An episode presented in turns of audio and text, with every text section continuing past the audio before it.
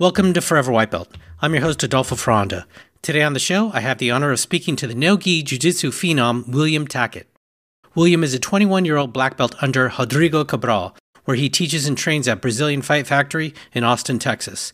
William has competed against the best BJJ athletes in the world, racking up wins against Andrew Wiltse, Tex Johnson, John Combs, Rousimar Palhares, Dante Leon, and many more. He recently took gold at what was arguably the toughest and greatest ADCC trials to date, an incredible feat. William and the Tackett brothers are part of this new breed of young jiu-jitsu practitioners who are raised with a dearth of modern jiu-jitsu data, full-time practice, and most importantly, an incredibly deep assimilation of the art. An amazing thing about William is that he's just getting better and better. In the episode, we talk about his unique upbringing, which contributed to his success, his ideas on recovery, and training specifics. Just a reminder to please give us a five star review on iTunes and Spotify and share this podcast with a friend. It really helps us out.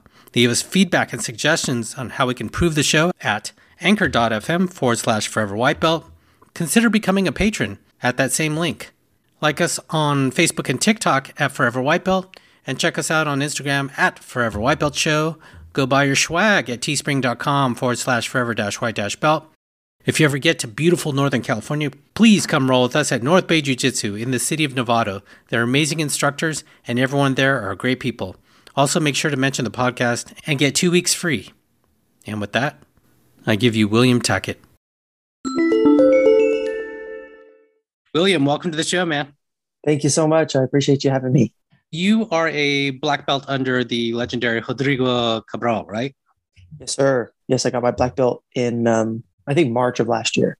Rodrigo's a beast, man. Watching like your videos and stuff too. I mean, my God, he's like yeah, a, he's uh, so good. He's so good. He's literally like a, a mobile tank, like a tank that can just like.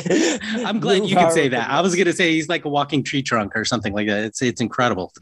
Well, his nickname is Brucutu, which is um, some cartoon in Brazil. It's basically the Flintstones in Brazil. It's like a caveman. So like, wow. yeah, kind of describes itself there. Yeah, he looks uh, impossible to move. That's for sure. Yeah, he feels like um, an unstoppable force and an immovable object at the same time. You're training obviously out of a Brazilian fight factory in Austin, Texas. We like to think of you as a California boy because technically you were born in California, even though you are in mm-hmm. Texas. You're a Texas boy. Okay, I'll give him that. Tell me about uh, BFF. I love that acronym, by the way, too. Um, yeah, yeah, it's great um, it's the best gym in my opinion that I've uh, ever trained at. I've trained at a lot of gyms over the years. You know, um, multiple Gracie Barras when I was a kid, gyms all across Austin. You know, might uh, I don't want to like signal out any gyms to like compare, but like I've been to a lot of gyms in Austin, sure. and um, you know, all over. And I really, really enjoy our gym. It's the reason why I've stuck with it, and um, you know, haven't switched. It's just it's a it's in my opinion the best overall like family atmosphere like competitive atmosphere just fun and engaging. And then like we got a cool facility now too because we just moved locations. So it's really uh-huh. everything that i could want. So i i love it. So in the the videos a lot of the videos that i see at bff a lot of the guys kind of look like you in a way in terms of just body types and and I mean sure there's some some variation in terms of height and maybe some age things but it looks like you have a great crew in terms of like training partners.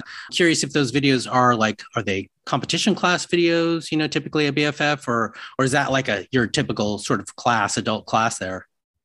Well, it depends on like uh because we post a lot of videos. We'll post videos yeah. of like just on our stories or like I have my YouTube that I post videos on. So it's kind of just like uh hodgepodge of a bunch of different classes. But um, for the most part, if you see us kind of going hard, or you see like Andrew and me and other people mm-hmm. like compete, like rolling, then that's most of the time that's the advanced class. But we'll compete, we'll we'll train and uh, compete with all the guys and you'll be in the beginner class too. So we um, we're not. I've heard some gyms, and um, I don't want to point people out again, compare, but I've heard that some gyms don't have the higher ranks like roll with the lower ranks much at all. Mm. And they're like, yeah, I've, I train with this guy, but yeah, I've never rolled with him. Like, I, I, try to make a point to roll with pretty much everyone at least once. You know, I'm not mm-hmm. going to roll with a white belt every day or like a, mm. a, the same white belt every day just because I need good training too. But I try to make a point to train with everyone. So um, we're, we're normally like training with everyone, and it could be from any one of the classes. And you are listed as one of the instructors there, right? It's Cody as well as a handful of other individuals.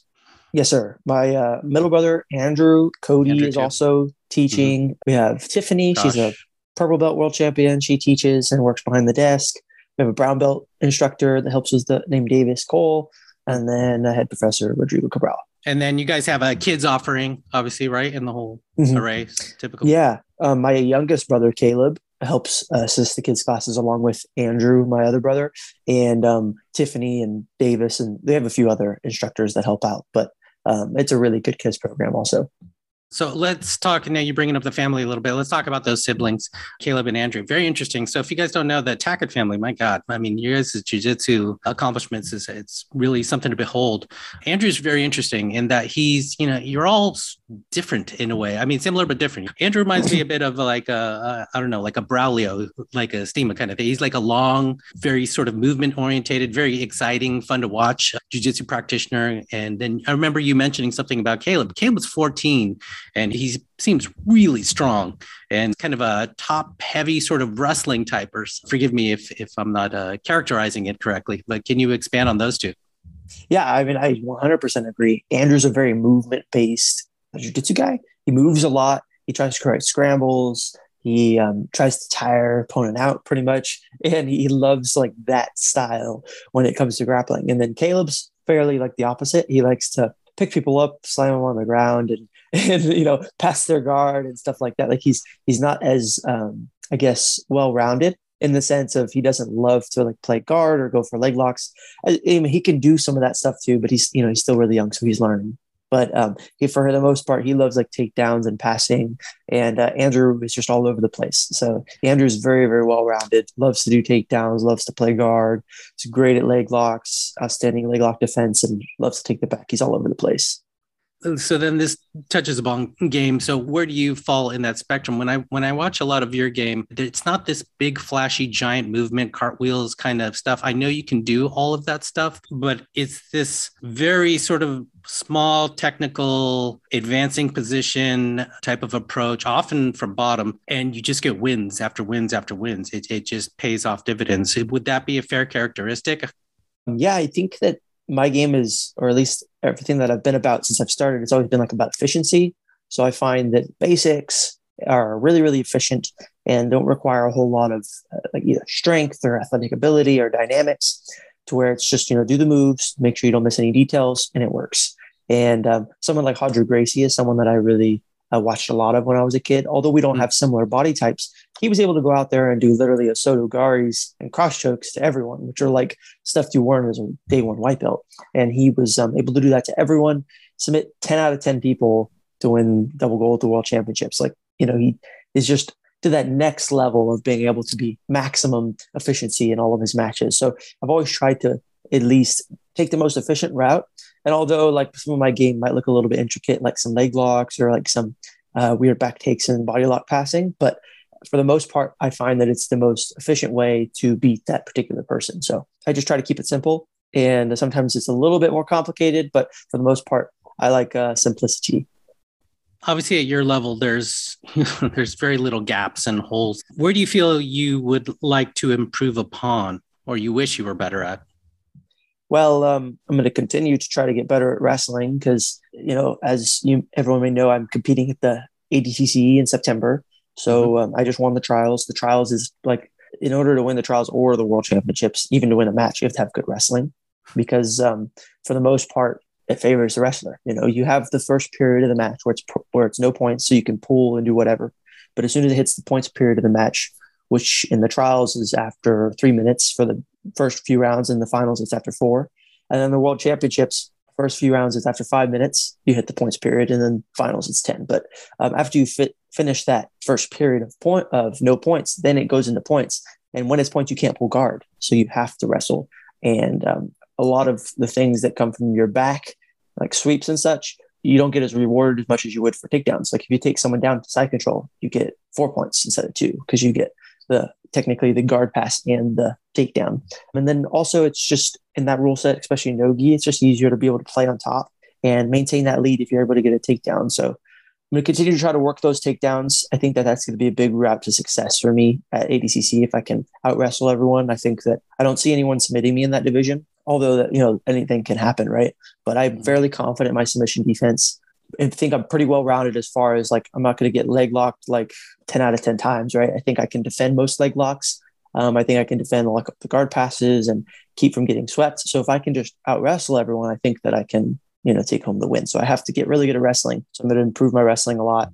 And um, the, the rules are something that's really important. So I'm going to be really trying to figure out and um, develop skill in learning how to score properly and prevent getting scored in the ADCC rules because the ADCC rules are so unique. There's no other rule set that's really like it. And the mm-hmm. scoring mm-hmm. criteria can also kind of be in a little bit of a gray area if you don't know the rules. But if, as soon as you know the rules, you can figure out, okay, this is not a gray area. There's there's a clear line here, but it's kind of hard to see if you don't know the rules. Right. So you so you really are strategizing. Mm-hmm. Yes, sir.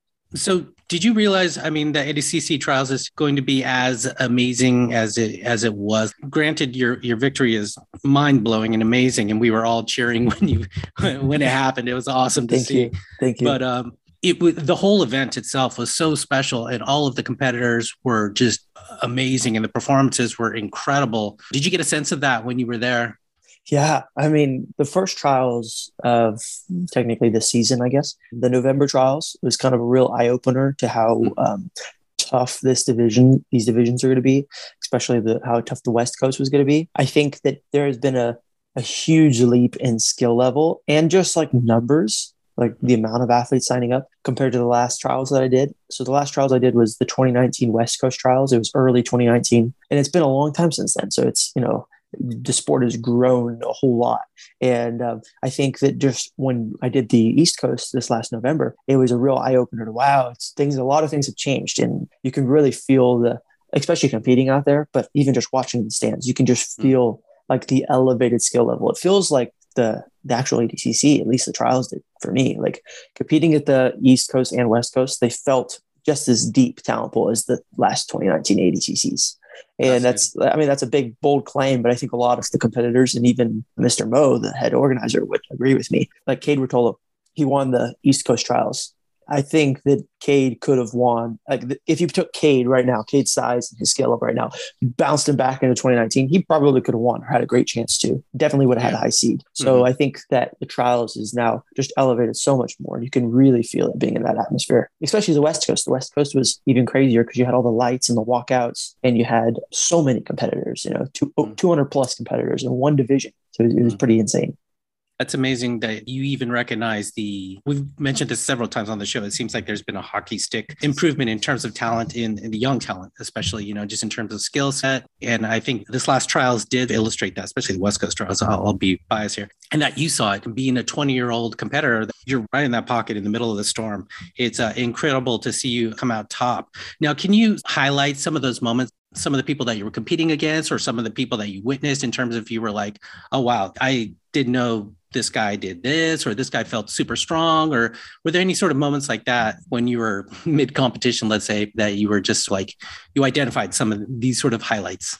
Yeah i think that overall i was pretty prepared with understanding and realizing who i was facing and how, how tough of a challenge it was going to be. So i don't think i was surprised too too much by the people that i faced. But that being said i had a ton of matches. So uh, my first match of day one and I, and forgive me i forget his name Really, really tough though. He submitted Michael, or I don't know if he submitted, but he definitely beat Michael Salazar pretty significantly. Michael Salazar is a, another Texas guy. I think that Michael might be out in um, California now training with Keenan, but he definitely was a Texas guy. Grew up around the same time frame, competitive wise as like Cody and I. And he beat Michael first round easily, and I was like, whoa, okay, this guy's gonna be good. So then we fought first round of second of the second day, and yeah, it was tough, really, really tough. I expected to go out there and maybe get like an early leg lock finish because, um, mm-hmm. you know, I just assumed that maybe that would be a, a, hole or a gap. But it took me a while to submit him to like the last 10 seconds or something of the match. And it was um, by naked choke. So he was really, really tough. And I think that there was a ton of people like that throughout the entire division that were really surprising a lot of people. For instance, the guy that Chris Wojcik, the guy that beat Cody Steele first round, my teammate, he beat a ton of really good guys. He beat Kieran uh, Kichuk also in first or second round of day two. He beat a mm-hmm. bunch of really good guys and then faced me in the semifinals. So he was another dude that came out of the middle of nowhere and now is doing really well. He just beat Gabriel Almeida at a, um, a recent tournament like last legit. weekend or something. Yeah, legit. yeah, mm-hmm. so so good. So there's just so many of those those guys that popped up that really um, left their stable and like their stamp on the event it seems like there's this unspoken professional division, if you will. Do you do you think we need a professional track versus amateur track?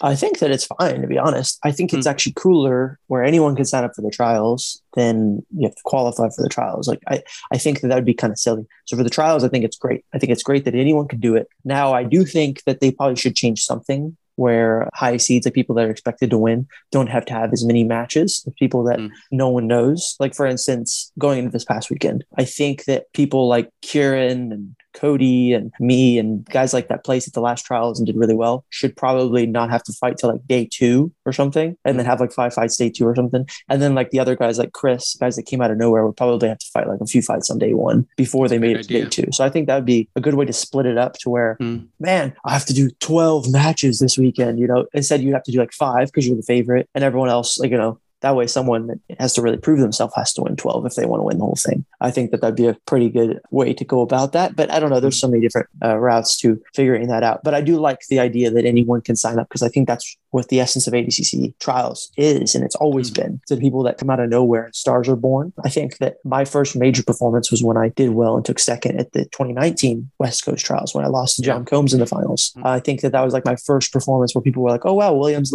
pretty legit you know he's not like great great yet or he would have won, but he's you know he's, he's pretty good. Got to keep my eye out for him. I think Trials does that for a lot of people, and I think that you kind of take away from that if you don't allow everyone to sign up. So I, I like the fact that they allow everyone to sign up, and then also when you win it, it just is that much sweeter because you have to beat so many people.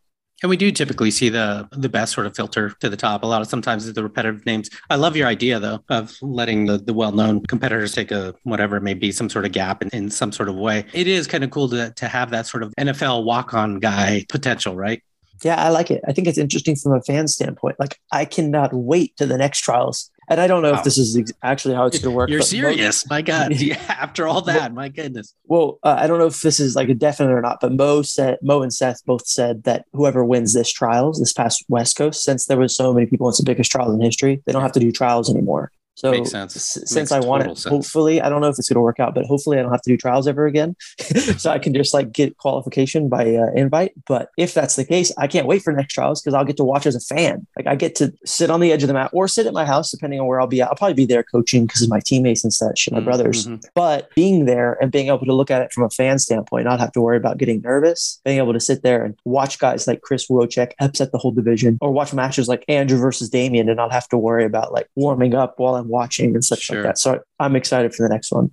So you are coaching then all the time, right? I mean, you've been doing this since you were eight, right? So you've been competing forever. So you have plenty of experience coaching as well. Yeah, I, um, originally started coaching the kids class when I was about about 14 years old. I started coaching like the kids class, helping out with like the four to six year olds. Then after that, I started uh, when I got my blue belt. I started running the teens competition class at my previous gym, which was um, 14 to 16 year old teens, and I was running that class. Mm-hmm. I even though I was just about the same age, I was I was running it because you know I had a ton of competition ex- experience experience by that point in time. I was already competing like sometimes multiple times a month, you know, multiple times a year. And I've been doing that for years now. So I've been teaching teens since then. And I started teaching adult classes about maybe I was about 17 or 18.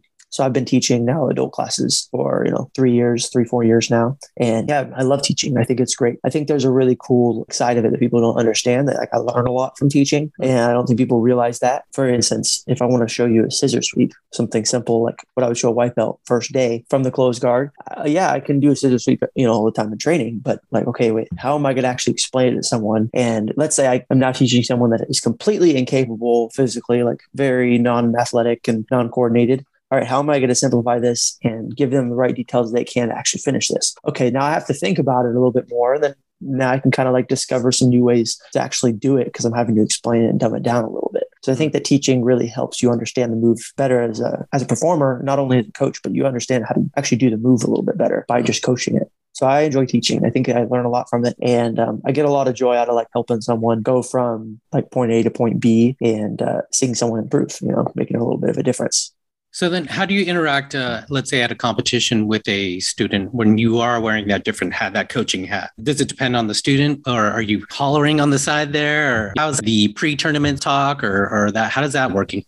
I think that is uh, dependent on the student. I think everyone's different. And I think that's why it's important to be in a, a coach that's engaged in the environment constantly So, you know, if you only see this guy once every few weeks or something, and you're never really like at class constantly coaching him or constantly talking with him on the mat and helping him out, you don't really know or understand how he thinks. And it's going to be tough to kind of understand how to coach him. Now, for instance, if you're really, really incorporated in the class and constantly talking with people and helping them before and after and with position or even coaching them during roles, then now you kind of understand how each one of your students think. And for example, there's a guy at our gym named Matt Copra. He's actually competing tonight on Thursday night jiu-jitsu. You guys can check it. I think they do it on YouTube, but he's a really, really good competitor. He's a judo black belt. He's a purple belt. He'll probably get his brown belt here soon. You know, he went three rounds deep at the ADCC trials. Like he's tough, wow. but Matt will believe anything you say like even over, right? So if I go up to him, I'm like, hey, man, this is be a tough match. Then he's gonna oh, he gets super nervous because mm, he, he he's gonna believe exactly what I'm gonna say. But if I go up to mm. him I'm like, Matt, you got this. Like this guy's really good, but you're better. Go get it. Then mm. okay, all right, and go out there and I do my thing. Someone like that, a lot of positive reinforcement. Tell them how mm. good they are. They need to hear you say that in order to believe it that that day and that time. Then someone like Andrew, my brother, I would say very little to him. I would just be like, all right, Andrew, let's go. Let's do this. He already knows what to do. He's had so much experience. He doesn't really care what other people are saying. I could tell Andrew if you're gonna lose this match, and he wouldn't even care. He would probably be like, ah, screw you, and then go out there and win the match, you know? right. So you have to know who to talk to, who not to, who to leave alone. Some people get really nervous and don't even want to hear anything. Like maybe my youngest brother, Caleb, he likes to put in his earphones and just go. If you mm-hmm. make him take out his earphone and get out of the zone, he's like, let me get in my zone. You know, he doesn't mm. want to be told what to do or, or like coached before the match, you know. So you got to know who you're dealing with and how to deal with them. I think the best way to do that is just make sure that you're constantly engaged in class and um, you know your students well. How does that apply to you when you're competing and your coach?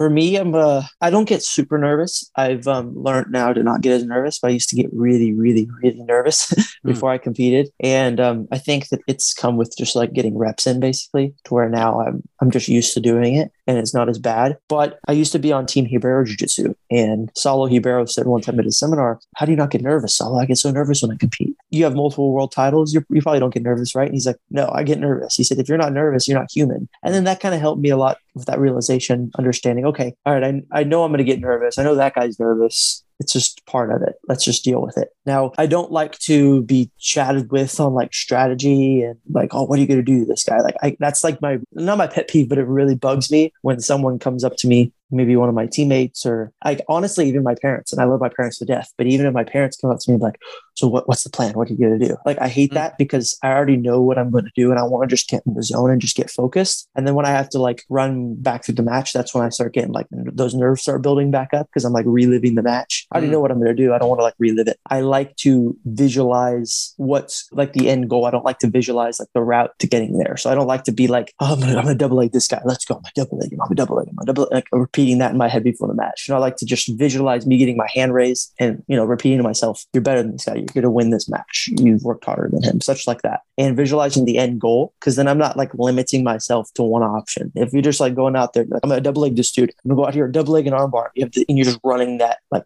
route of success through your head, then now that's pretty much all you're to look for and you're to miss out on other things. Or at least that's what happens in my shoes. So instead, I just try to visualize the end goal and then let like my jiu-jitsu and things I've trained just kind of go out there and speak for itself versus like trying to force something. So when people come up to me like, "Oh, what's the plan?" Then I'm like, ah, it's kind of like messing up my little rhythm. So mm. for the most part, I like to just put in my headphones. I like to talk about things that are not regarding the match. Now I like to talk about jiu-jitsu just kind of stay in the zone, maybe about one of my previous matches or one of my teammates' matches or a match that was happening on the tournament. Like for ADCC example, we saw AJ versus John Combs. Really, really cool match. I was watching that match while I'm warming up. I'm watching it. Reason why is because it's kind of getting my mind off my match, but it's keeping me in the zone of okay, competing like mm. jiu-jitsu, jiu-jitsu, but I'm not like in the state where I'm getting nervous or trying to think about what's going to happen because then that's when I start like, oh, it's uh, you know, and getting kind of caught up.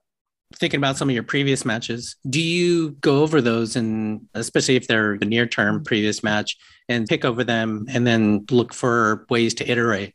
I study a lot of film so I, I watch a lot of matches I think I said this just recently talking about ADCC. I was talking with Mr. Mo, I think. I, have watched, I think, about every, I think I've watched every match that's ever happened in ADCC. And that's just because I love studying and I think that it's an important part of jujitsu. And I think that watching them multiple times really helps too because you maybe miss something. I'll normally like screen record a match and have it in my camera roll. And then, you know, you have like the little scroll button in the bottom of the iPhone. I'll watch it. And then when I see something, I just like scroll back and I'll just like rewatch that and like figure out what happened. Oh, he grabbed here. Okay. And then I'll like let the match play. But I I love watching matches. I think that watching matches is super important. I don't watch a whole lot. Like I've heard people like Cole. I've heard like the Mendes brothers. They'll be like studying his previous matches that day before he goes into his next match. And I mm. don't like that too much for like my personal self, and not a whole lot of reasoning behind it other than I just like to stay focused on, like I said, the, the end result, like what's going to happen next. Not like, like I said, not the actual match. Like I'm not focusing on, you know, okay, I'm going to go out there and pull guard and leg lock. him. I'm not focused on like getting my hand raised. I just want to keep focused on that. And then by like watching a previous match, kind of takes my mind off that and about what I did. And maybe like I start celebrating a little bit early. I'm like, oh, I got a cool win. Sweet, sweet. And I'm not really focused on the next match and rewatching that kind of gets me excited about my previous win and not so excited about what's about to happen. So I try to stay focused on what's going to happen, but I do watch my matches a lot, just not while I'm competing. Yeah, just not as much. But I love watching matches. I think is really important during like like my training camps. I'll set aside like a certain time frame during the day that I'm like, okay, I watch matches at this time, like one to two p.m. I'm watching matches. Or um, you know, outside of training camp, I just kind of do it whenever. But during my training camp, I try to make it a regimen to where I'm like watching matches or even instructional sometimes Um, I love watching rolling footage. So I'll, I like record my, my rolls inside the gym with like a tripod or something. Or if I have someone to record for me, it's a little bit better. But uh, I'll just set up my phone and then record my rounds and then just rewatch them. I think that's really good for like improving skill as well. You segue us perfectly into your YouTube channel, which uh, a lot of your content is just amazing. By the way, thank you for uh, for creating all that. But your rolling footage and your commentary on top of it, it's very educational. I, I highly recommend everyone go check out William's YouTube channel and and those narrated rolls. Uh, you thank can you, learn a you. lot from it. How did that come about? And boy, what a skill! Not only uh, visualize but capture that wonderful footage, but to articulate exactly what's going on.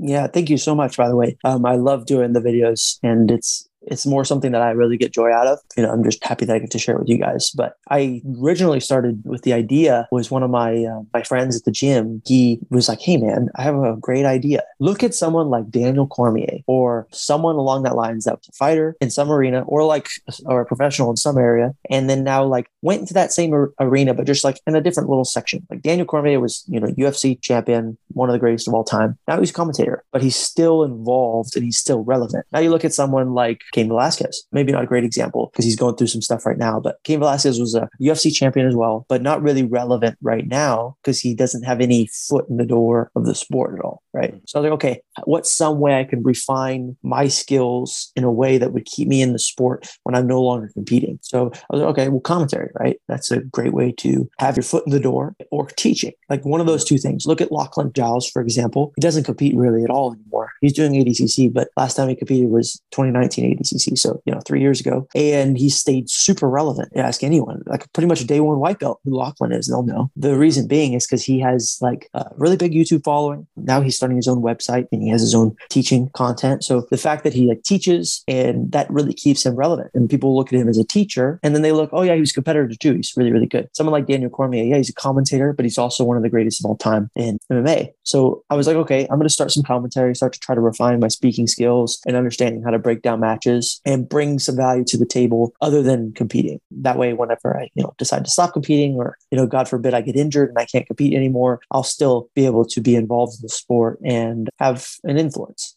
That's amazing, man, to have that foresight. So you obviously have long-term plans. Yes, sir. Like long-term plans or just to stay in the sport and continue to just to enjoy jiu-jitsu. I love jiu-jitsu so much. You know, I've been in, I mean, you just repeated this earlier, but I've been in jiu-jitsu since I was eight years old. In 2009, I started pretty early in the Texas slash Austin, especially Austin days. We were like, oh, we were the second, I think, second or third gym in Austin that opened up as the gym that I started at. So really, really fresh in Austin. Now there's gyms all around the corner, you know, yeah. but there was only two or three gyms in Austin. There was Sean Cooper's, there was William Vandry's, and there might have been Humaita. I'm not sure if Humaita was here or not, but there was Sean Cooper and MMA here in Austin, and there was uh, William Vandry's. And for anyone, like not a lot of people know those gyms, not a very popular, too popular gyms, but in the Austin area, those are OG gyms. And um, I've been in the game for a long, long time. And, and it's been really, really cool the whole time. So I, I just enjoyed it. What is the BJJ pyramid method? Yeah, so that is a method that I use to get better at jiu-jitsu. So like an idea or like a mental graph that you can use like on how to judge your training partners and know what moves to use on them. So think of like a pyramid, right? A little triangle. The pyramid has like levels that it's kind of built like steps almost. And um, you got to think of your training partners in that same way, or at least like that's a way you can. And I wouldn't say think of it as belt ranks either, because sometimes white belts are really tough. You know, sometimes you get the D1 wrestler that comes in that's a white yeah. belt and he squashes you and you're a brown belt or something, you know? So you can't think of it as belt levels. It's people that you find are, give you trouble, either skill level wise, physically, something. It could be just bigger, faster, have better cardio, but people that give you problems, right? The people that give you problems are more towards the top and people that you can beat all the time are more towards the bottom. Now, the way that you can kind of break that down is people that you can beat like any given day, the guys that are just terrible. They're not even maybe terrible, just like in comparison to you. If you're a day one, if you're a new white belt, it could be people that just are walking through the door, people that are completely new and no no jujitsu. Right. That might they be level no tools. One. Sure. Yeah. Yeah. Or if you're in a situation where you're a black belt, maybe that's even blue belts or purple belts, people that are just right there, the people that just are easy for you to beat and you can pretty much do anything on, you can stunt on. Right. And then that next level, guys that, okay, yeah, they're good, but I can beat them. Like maybe I can't do every move in the jujitsu rule book on them, but I can do most of it. Right. I can do like pretty much anything but they give me so much trouble. They give me like proper reaction and decent defense. And then there's the guys that are right about your skill level. You have to be really on par to beat them. You got to be taking it serious. If you're having a bad day, they'll catch you. But for the most part, you're better than them and you beat them more than they more often than they beat you, right? And then the next level, right below the top, is the guys that are your skill level. Those are the guys that give you trouble. You go back and forth with. Maybe they're a little bit ahead of you, but you catch them here and there. You know, you consider yourself right about their skill level, or even not even their skill level. Maybe like they're just really, really tough, like mentally, physically. They're long, strong, athletic, and you know, they just always catch up to you, right? And then above that, those are the people people that are a lot better than you or slightly or whatever. Those that's the people above you, the people you're trying to catch or chase mm-hmm. down. Now, when you try a new move and you're wanting to prog because that's how you pro- you progress, right? You try something new and you get good at it. Now you added a new tool to your your shed and now you're better. So when you're trying a new move, let's say for example you're you just bought a new DVD on BJJ Fanatics or something, and you're trying to try out these new moves, but who does everyone try them on? Everyone in class. you try to hit the move on everyone in class. And then, you know, sometimes it works, sometimes it doesn't. You get discouraged and then you stop trying it. Now that's where people don't get better because they're not trying to incorporate the move and make it to where no matter what, I get to get better at it. Now, a way for you to figure that out is use that move on level one. In order to climb the pyramid, you got to start at the bottom. So mm-hmm. hit that move on that level one, whatever that may look like for you. That could be day one white belts, or that could be tough, tough purple belts that you're just better than, you know. But beat those guys, get that move on them, complete a few reps, and then work your way up. Now, once you work your way up to level two, beat those guys, hit the move on them, make sure you complete it, then work your way up, and then all the way to the top once you're able to meet, read it to your skill level, you've added it to your game, right? And then now you can start trying to hit on the next guys. But you don't ever want to try something new on the people that are at the top of the pyramid, right? If you immediately try to hear it all the time, like people are like, yeah, man, I was rolling with Andrew the other day, like my brother Andrew. I was rolling with Andrew the other day and I tried that move you, you showed in class. Didn't even work. You shut it down. I'm like, no wonder, man, you're not good at it yet. You got to try to get reps on it first. You know, the move works or I wouldn't show it. Like I use it all the time. It works. You just got to do it right. In order to do it right, you got to know the proper reaction,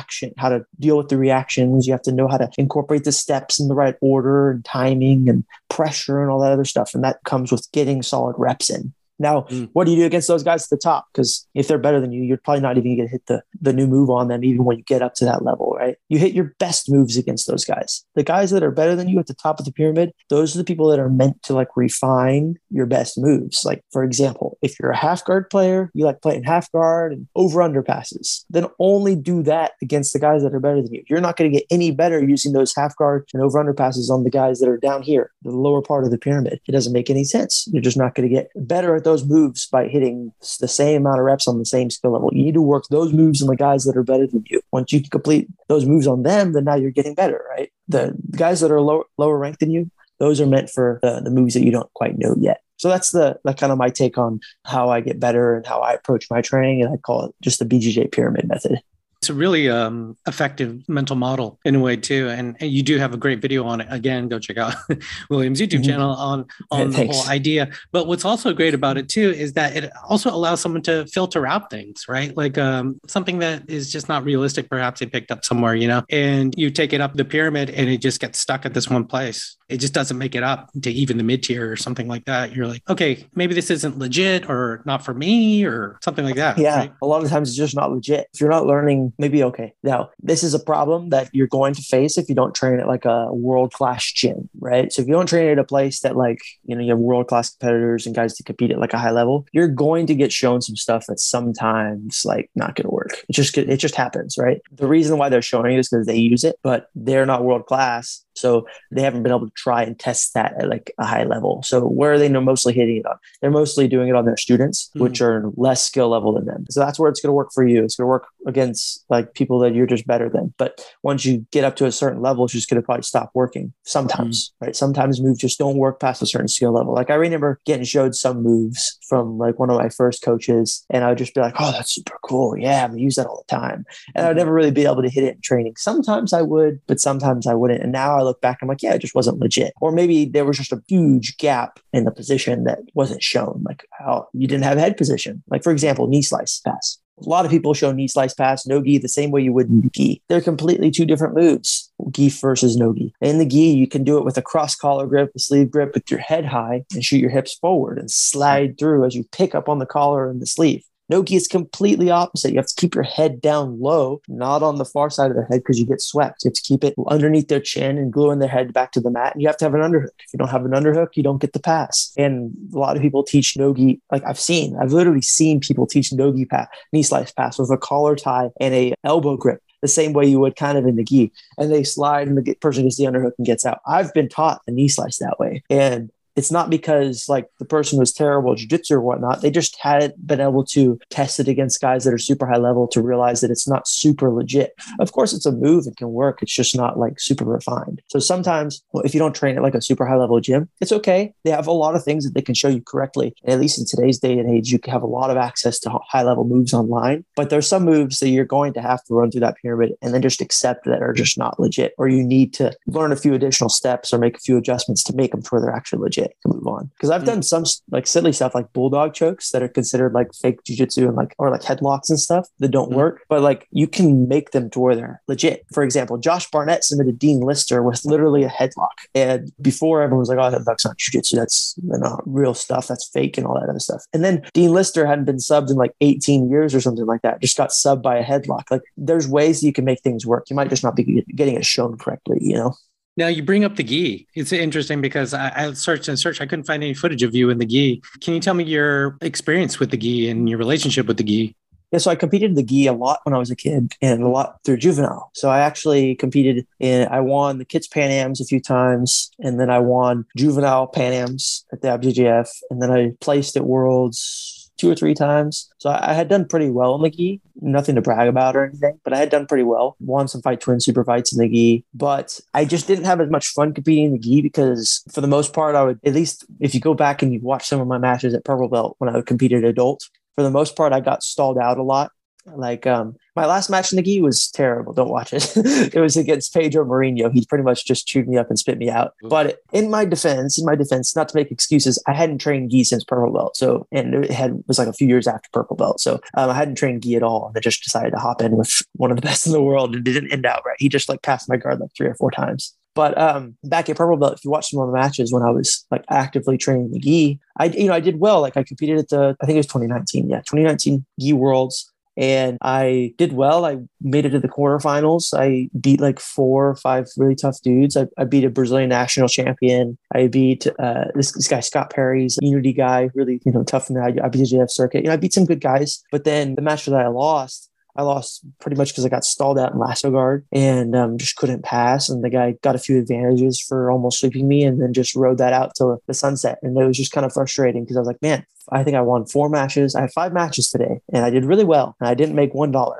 I spent a lot of money coming out here and I didn't have fun in my last match that I lost. Like a lot of times when I lose a Nogi match, I'm like, man, that was super cool. Even though I lost, it was fun and I had a great time. There, I didn't enjoy it too much. I got stuck in lasso guard. I couldn't move. I was a victim of a few bad resets and it was just frustrating. So I was like, you know, I'm just not having as much fun in the gi as I am nogi. And nogi, I made like you know quite a bit of money that year competing in different invitationals and super fights. And I was just like, you know, it makes sense for me to just make the transition to nogi because I haven't made really any money competing in the gi other than some fight to win super fights, and then I haven't really um, ever had too too much success as far as I had a nogi. Like I had a lot more success in nogi than I did gi. So I was like, you know what? I'm making more money. I'm having more success, and I'm having more fun doing nogi. Let's just do that. So I've put a lot of my competition eggs back in that basket. I still s- train the gi every once in a while. Right now, I'm not because I'm a little bit injured. I'm focused on recovering and rehabbing to get back in shape and ready to go for ADCC in September. But when I'm outside of camp, I love training gi. I've trained gi like two, three times a week. I enjoy the gi. But if I'm in camp, which is mo- majority of the time, I don't do gi at all during camp. I just strictly no gi. I'll teach gi all the time. Like I teach three to four classes a week in gi, but that, those are all like I'm mostly teaching beginner classes, and a lot of stuff is transferable other than like understanding grips and things. And I still competed at a high level in the gi. You know, I just not as high level in the no gi. I just didn't enjoy it as much, so I decided to move on and focus solely on the no gi. So you brought up recovery and rehab. What does that look like for you? Yeah, so I'm going to post a video here soon once oh. I get fully recovered of like the progress of what it's looked like. I injured my knee at the West Coast trials. I've had a ton of injuries, you know, throughout my jiu-jitsu journey. I have actually hypermobile joints in my shoulder, my spine, and my knees. So like everything is very loosey-goosey and wiggles around a little bit too much. So I've had mm. like shoulder dislocations and like like a herniated discs and stuff and even tears in my knee and such, but hmm. nothing mm. super serious where I've had had surgery. So I'm definitely thankful and blessed about that. But right now, my knee literally goes like, you know, your knee's supposed to bend like this, right? Now my knee kind of bends like this. so it's not supposed to do that. and um, that's just because it's really unstable right now. So, um, real quickly for the listener, can you describe the visualization of what you were doing? yeah. So basically, like your knee is supposed to hinge like forward and backwards until it extends all the way. If I lock out my knee where it's completely straight, it moves side to side buckles inward and outward, Yikes. which is not good. So I've had a lot of like knee tears on like this knee. Like I, I'm pretty sure, and I never got an MRI on it when I did it, but I was a lot younger, I had a really bad knee injury on the inside of my knee. And I'm pretty sure I either tore or very close tore my meniscus. Definitely had a, like a, a tear in it, just not, I don't know if it was full tear. That definitely healed somehow. And I think that it's now longer the ligament is longer than what it's supposed to be because I've had MRIs done on it now and there's there's no nothing wrong with my knee at all but I think the ligament is now longer than what it's supposed to be because it like tore and then regrew at that length so now there's just a lot of extra slack in there. And I've had some LCL damage on this side as well, as well as some um, ACL damage on this side. So I've had a lot of damage in this knee, actually both knees, but this knee particular. And so there's a lot of like wiggle room in there. And I've had some muscle damage in this knee too. When actually, when I fought Pedro in the gi, there's something called your pes anserine. It's like a group of muscle groups that attach onto your knees, like your calf, your hamstring, a few other different muscle groups that attach on your knee. And I like that attaches on your bone and I like pop that off the bone.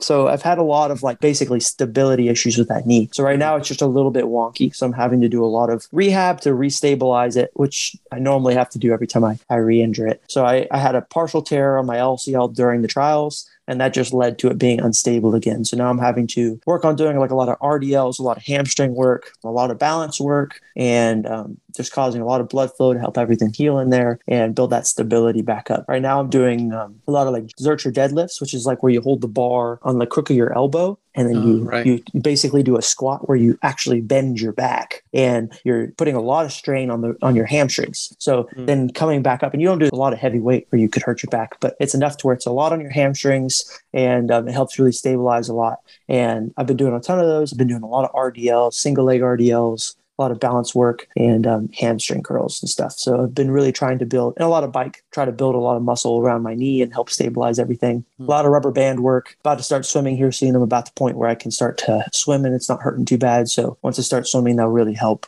with the hmm. recovery mm. process. Are you doing any of the ice bath, sauna, any of that kind of stuff, or no?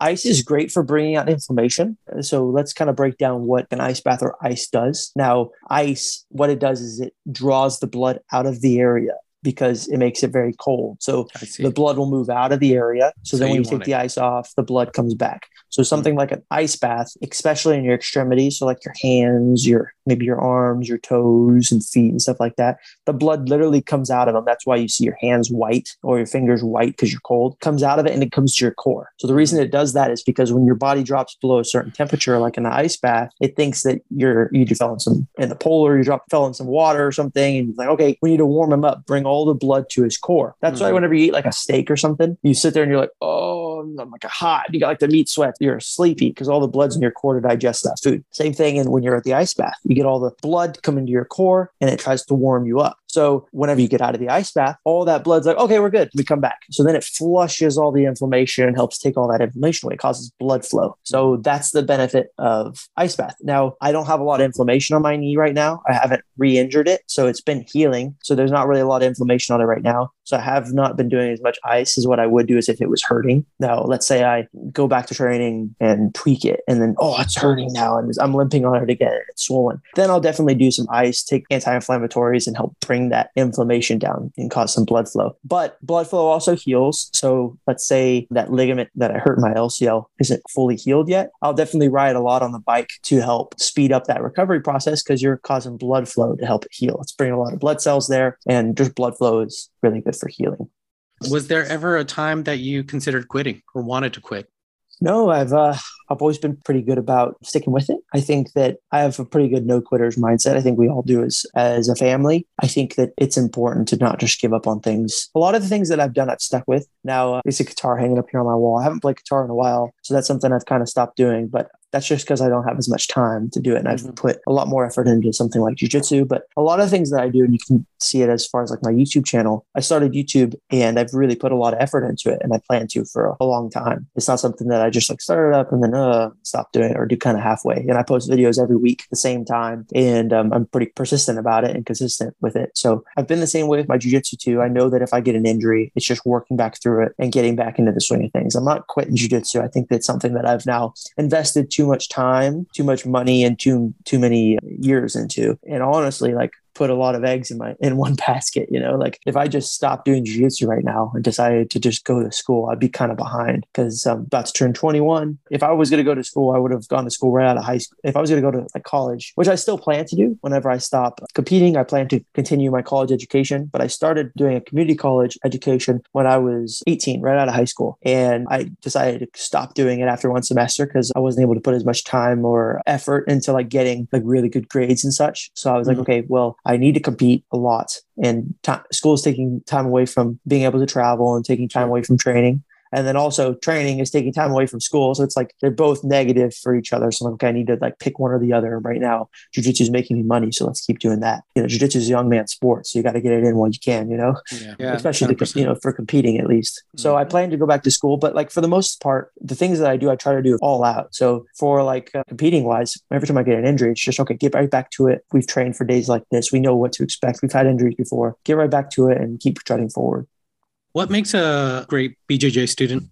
I think number one, listening to your coach. I think that that's something that's important. And that comes with like having no ego. So I know that not every coach is a world champion and not every coach is quality material. We talked about this earlier but they're better than you. And that's that's why you started at that gym. They're better than you are. And if they're not, then you need to find a coach. You know, you need to you can't be the best guy in the room if you're trying to get better at jiu-jitsu, you know. I mean, you can get better, but not at the rate you can if you know there's better instructors around. And for the most part, there's people that are better than you. like unless Gordon Ryan's listening or Andre Galvão, someone like that, there's people that are better than you, and you need to find a better coach if you're the best in the room. Now, I think that's really important is listening to your coach and being humble, right? You, they're better than you are. Listen to what they're saying. Even if not everything they say is 100% accurate, it's a lot better than what you can come up with. So listen to your coach, do what they say. If they tell you, hey, man, you need to start playing close guard, play close guard until you're good at it. You know, if they say, hey, dude, you got to stop doing this, stop doing that. Literally listen to your coach. That's going to take you a long ways. Don't make them say it twice listen to them the first time. That's going to save you a lot of trouble. On top of that, I think someone like hungry and wants to be consistent improves a lot quicker than someone that doesn't. So if you want to get good at jujitsu, make a schedule and follow that schedule.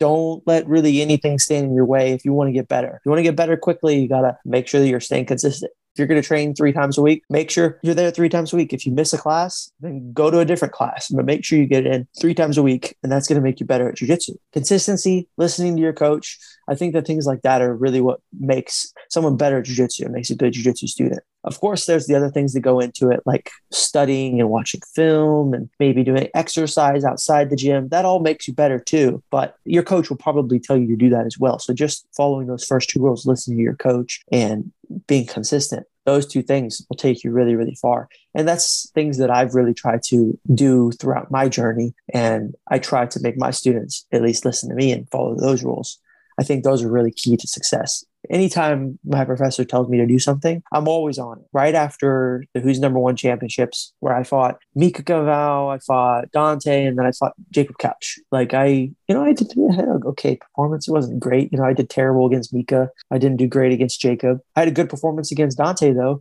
but there was a lot that needed to improve. So as soon as we got back, Rodrigo came up to me. He's like, William, I know you've had a ton of injury this year. I had knee injuries last year too. So it was really tough for me to work on my takedowns last year. And Rodrigo's like, I know you've had a ton of injuries this year, William. I know we've moved up a weight class. He said, let's move back down to 77. He said, I think that you're going to have a lot less injuries. You're going to be dealing with less strong guys and you're not going to get injured as much. And William, let's work your takedowns. He said, You used to play takedowns all the time. He goes, Now, like, you really can't take anyone down. I'm like, Yeah, I know. I get it. I haven't been working takedowns. You know, I moved down a weight class. I started working on a ton of takedowns and then, you know, it paid off. I won the trials. So I think that listening to your coach and it's something that I've really tried to do and it's paid off for me. So I think it can pay off for mm. you know, whoever's listening.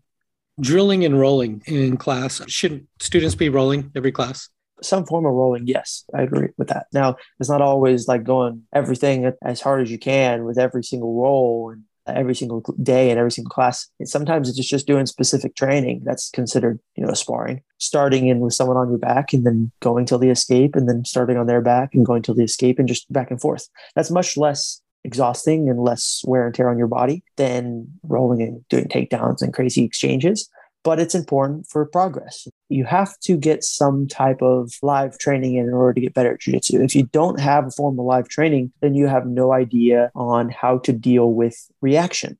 Reaction is the side of jiu-jitsu that's almost impossible for you to teach all the time. Now, I can teach you all the steps to a move, maybe a leg lock or, or a pass or something. But in order for you to actually get good at it, you have to understand their reaction.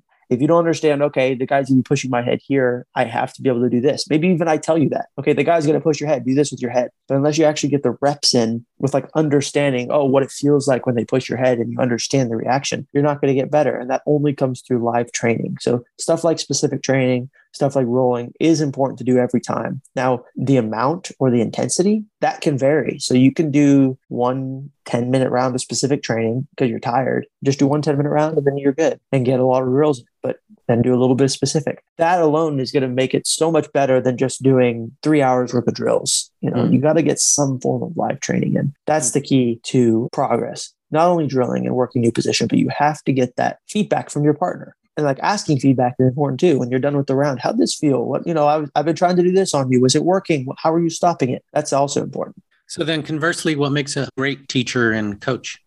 I think it goes back to what we were talking about earlier about like how to coach someone in competition or whatnot, understanding the individual and um, having experience. Experience is the most important part to coaching. I think that someone could have a PhD or some some sort and really, really maybe a college professor, someone that teaches all the time. They go in to teach jujitsu, they're going to suck. Even if they're a black belt in jujitsu, but they never taught someone in jujitsu before, they're going to suck you have to get experience with teaching people jujitsu, teaching people how to move their body, explaining people why you're telling them to do one something. Like I tell you to grab this way versus this way. If I just tell you that, you're like, okay, yeah, but uh, I don't really understand why he's saying this. Mm-hmm. It's important to explain why you're asking someone to do something. Oh, I grab this way because now look, my elbow's close to my side. Here, oh look, you keep warm me. Stuff like that. Mm-hmm. That I think that that only comes from experience too because the more often you teach someone the more questions you're going to get asked right? If first time i show you this move and i grab this way i'm like okay grab this way. And i'm moving on. Someone goes hey why do you grab that way? I'm like oh i grabbed that way because my elbow's close. Now i know every time i teach the move i teach it i grab this way because my elbow's close. That way I, I, can already address questions before they're asked. Mm-hmm. And that comes from experience. So I'd be remiss if I didn't bring up your parents and how influential they were to your up, upbringing, your game, your development, everything. I know you were homeschooled. Your mother was your teacher, critical in that respect. And your father's a brown belt, correct? And he supported your jujitsu journey till now, right?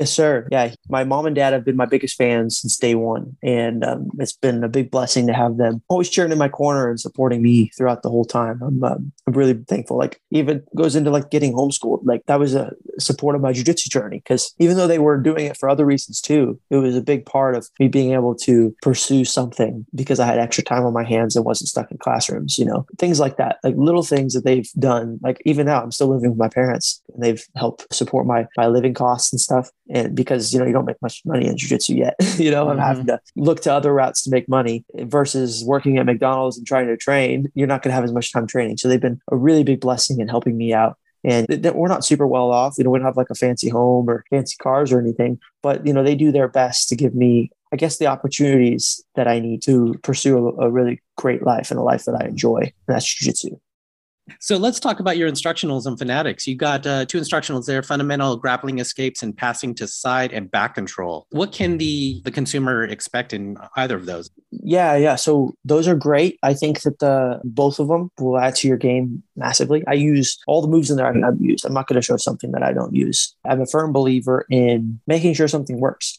And if you're not able to hit it in class constantly and it's not something you use and confident using competition, then it probably doesn't work, right? So I try to utilize all my the moves that I teach, I try to use them in training. That way I can, you know, better understand them and better teach them. So all those moves that you see in the fundamental grappling escapes, you can rewatch some of my matches from last year where I rolled with the big guys and got squished a lot.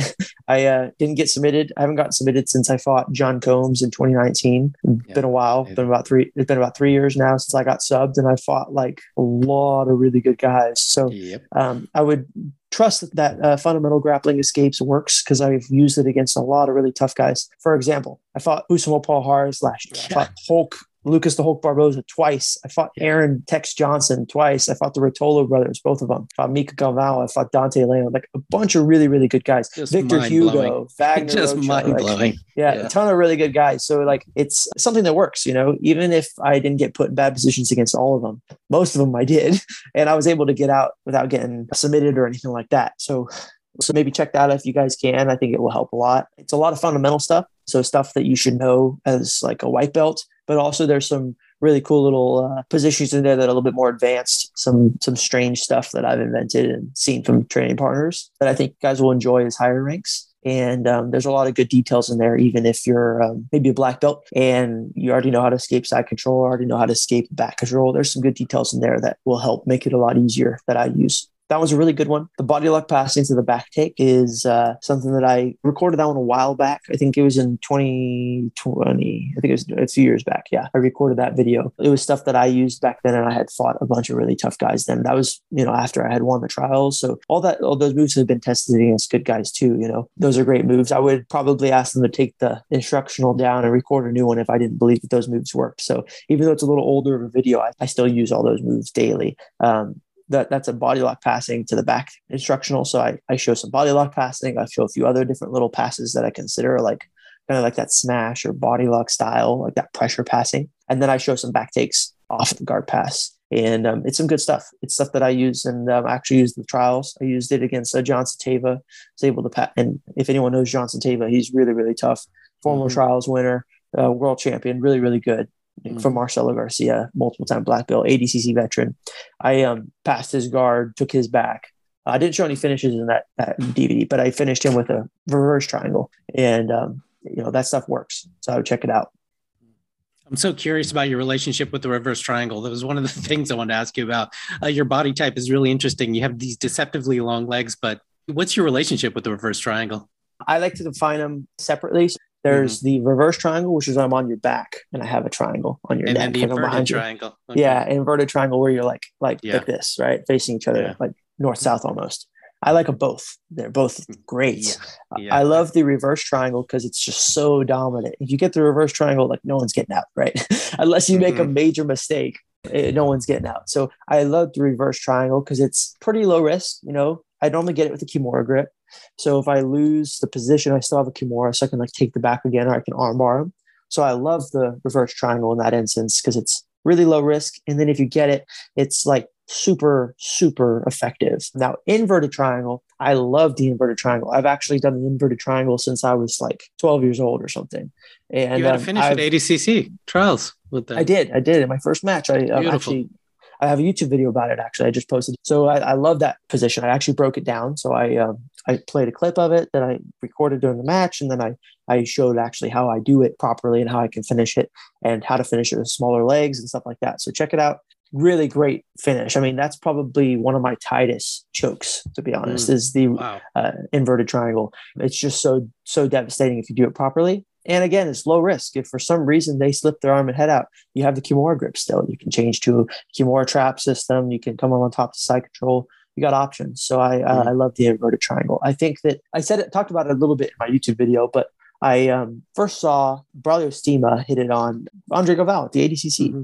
and that's he, he submitted Andre with it, and I was like, "Whoa, that was really cool!" Mm-hmm. And that's when I started using that move, and um, I've made I've kind of taken my own spin off of it, and um, I don't set it up exactly how uh, Estima did it, but I um I have my ways to setting it up, and I enjoy that move a lot. It's a it's a fun one to hit, and it's not too common to see. I like doing submissions that not everyone does. Like I submitted Dante Leon with a, uh, a like a knee crush or a calf slice, you know, whatever you want to call it. Not a move that you see all the time, you know. Um, it's just not common, and I think that those are a little bit more exciting when you see that. For instance, you see like the uh, average UFC fan knows what an arm bar is, knows what a rear naked choke is. They know what a knockout is, right? But then whenever you see someone do like a weird, crazy spinning back kick, it's like, whoa, that was crazy. That was so cool. Or you see someone do like a twister or something in MMA, they're like, what the world? He like spine locked him. You know, it's just cool. And it uh, it's a little bit more exciting. So I like doing weird stuff. If I can make a, a little bit less common of a move effective, then I'm going to be uh, all about it. So, William, where can we get more information about you and everything that you're doing? You can check me out on Instagram. I'm Tackett underscore jiu-jitsu on Instagram. I'll post pretty regularly on my story and my feed there. I like to keep all my updates on there for as far as like my YouTube. And you can also check me out on YouTube, William Tackett. I just have it under my full name. So you can check me out there. I have um, jiu-jitsu either roll or technique breakdowns that I like to do. I love to do commentary on there. It makes it just a little bit more fun than watching a uh, basic roll. I'll throw up some background music and commentate. And you can have a little bit to learn from and uh, just watch a really fun roll. It can even maybe be me versus someone in the gym, or you know maybe some of my training partners, or even some of my competition footage. So I think you guys will enjoy that. I don't, I'm not on Facebook too much. That's um, something I've kind of not really put much time into, but I am on Facebook. If you want to hit me up there, I don't really accept too many more friends anymore. So sorry if I don't get back with you guys, but you can you can hit, you find me there as well. Yeah, uh, BJJ Fanatics. We talked about it earlier, but I have DVDs up there on BJJ Fanatics. I'm about to do a seminar tour with One Jiu Jitsu Seminars. That's coming up. So I would definitely keep an eye out for going on bjj.worldtv's Instagram page. They'll post all the updates on there. You can go to One Jiu Jitsu Seminars Instagram page post all the updates of where I'll be. So if you want to attend some of the seminars and learn some cool jujitsu, you're um, more than welcome to be there. If um, I'm healthy by then, I would love to get rounds in with you guys. And if not, we can just like talk about some cool, cool jujitsu. Maybe I help you out with something. So you can check me out there. And then Brazilian Fight Factory. I'm always in the gym, pretty much every class. The only classes I'm not there is like, uh, like maybe the, some of the beginner classes that I don't teach, but for the most part, I'm always there, even if I'm not training. So I would love to see you guys. We can chat and maybe talk about some moves or something. Come try a class. It's a lot of fun. Even if you're not from Texas, it's well worth your uh, time coming down and spending at the Fight Factory. We have a lot of people that uh, just come in and train, make make kind of a, a yearly vacation out of it. Come train with us in Austin because Austin is just a really cool place if you've never been. Great weather, good food, cool activities to do, and great jiu-jitsu. So come check us out. All right, everyone. Well, thanks so much again. I'm your host, Adolfo Fronda. Please give us a thumbs up on all the socials and share it with a friend. Much appreciated. And we will see you guys next time. William, I can't thank you enough for making the time. It's just a tremendous honor. Thank you so much, man. Th- thank you so much. I appreciate you having me on. It's an honor. Thank you.